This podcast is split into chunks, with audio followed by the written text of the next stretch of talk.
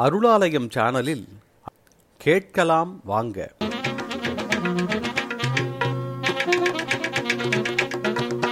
கேட்கலாம் வாங்க நிகழ்ச்சியில் கம்பவாரதி இலங்கை ஜெயராஜ் ஐயாவிடம் பலவிதமான சவால்களின் நடுவே வாழ்ந்து கொண்டிருக்கிறோம்.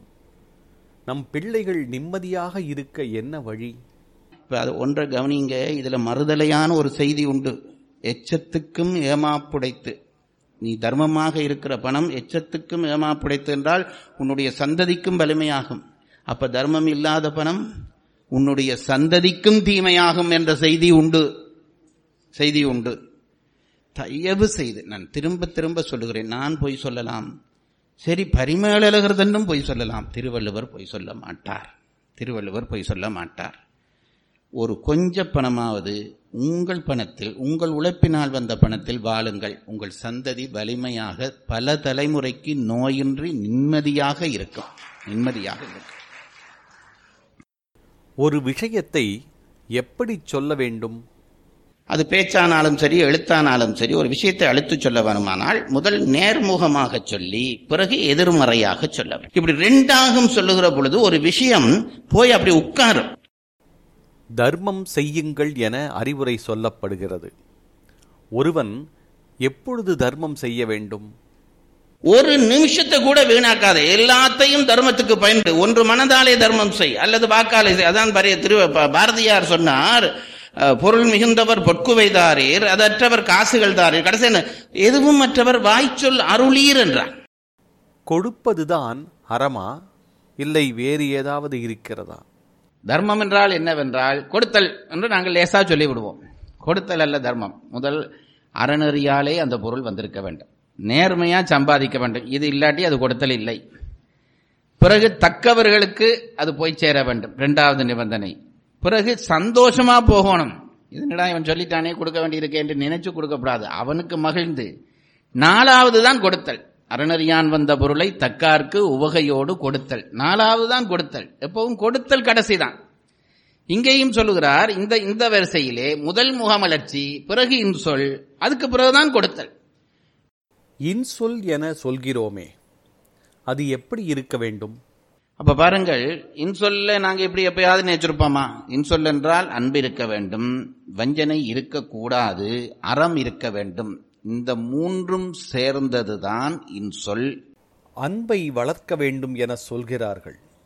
அது சரி. அன்பை ஏன் வளர்க்க வேண்டும்? அதனால் வரும் பயன் என்ன?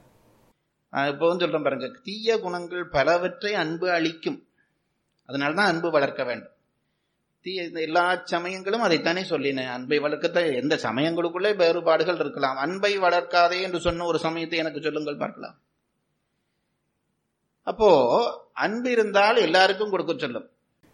இல்லறம் துறவரம் என எல்லாம் சொல்கிறோமே உண்மையில் எது சிறந்தது? இல்லறமா துறவரமா எது சிறந்தது என்றால் துறவரம் தான் சிறந்தது. ஒரு கல்லூரியிலே படிக்கிற மாணவனிடம் பார்த்து ஐந்தாம் வகுப்பு பாடம் சிறந்ததா? பிஏ பாடம் சிறந்ததா? என்றால் கேள்வி கேட்டால் பிஏ பாடம் சிறந்தது என்பது நமக்கு தெரிகிறது. ஆனால் ஐந்தாம் வகுப்பு பாடம் படிக்காமல் பிஏ பாடத்துக்குள் போக முடியாது. ஆகவே அதை முன்படிக்க வேண்டி இருக்கிறது. அதுபோல இல்லறமா துறவரமா சிறந்தது என்றால் துறவரம் தான் சிறந்தது. ஆனால் இல்லறம் இயற்றாமல் துறவரத்துக்குள்ளே நுழைய முடியாது என்றபடியால் துறவரவியலுக்கு முதலிடம் கொடுக்கிறார். அறத்தின் வழி நிற்க சொல்கிறார்கள். அது சரி. அறத்தின் வழி நின்றால் என்ன பயன் விளையும்? மனிதனுக்கு கொடுத்த முதுகெலும்பு என்பது எம்மை நிமிர்ந்து நிற்க வைப்பது. நிமிர்ந்து நிற்க வைப்பது. ஆகவே நிமிர்ந்து நின்றால்தான் மனிதன். சின்ன சின்ன விஷயங்களுக்கு விலை போனால் அவன் மனிதனே இல்லை. அது இன்றைக்கு என்னமோ அது எனக்கு அழுத்தி சொல்ல மனம் வருகிறது. அதாவது விலை போக பழகி கொண்டிருக்கிறோம். நான் அரசியல் சொல்வதாக நீங்கள் நினைக்காதீர்கள். எல்லாவற்றிலும் நாங்கள் விலை போகிறோம். இப்போ ஒரு ஒரு ஆபீஸ் என்றால் மேலதிகாரி ஏதாவது சொன்னா விருப்பமோ விருப்பம் இல்லையோ பணிகிறோம்.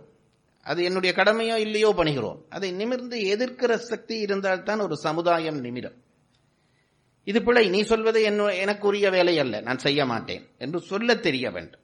அப்படி சொல்வதற்கு என்ன வேணும் என்றால் அறம் வெற்றி தரும் என்ற நம்பிக்கை வேண்டும். இன்றைக்கு பல பேர் அப்படி சொல்வதில்லை சொல்லாததுக்கு காரணம் இப்படி பண்ணினா நமக்கு நஷ்டம் வந்துருமோ என்று நினைக்கிறோம். அறத்தின் வழி நின்றால் நஷ்டம் வராது என்று உறுதியாக நம்பினால் நிச்சயமாக நாம் நிமிர்ந்து நிற்கலாம். மாணவர்களில் பலவகைப்பட்ட மாணவர்கள் இருக்கலாம். அவர்களின் சூழ்நிலை காரணமாக. முதல் தர மாணவன் என்று யாரை சொல்லலாம்? யாராவது ஒருத்தன் திருக்குறள் படித்தேன் நான் மறந்து போய்விட்டேன். திருக்குறள் ஞாபகத்திலே இல்லை. ஆனால் அதன்படி வாழுகிறேன் என்று சொன்னால் அவன்தான் முதல் தரமான மாணவன்.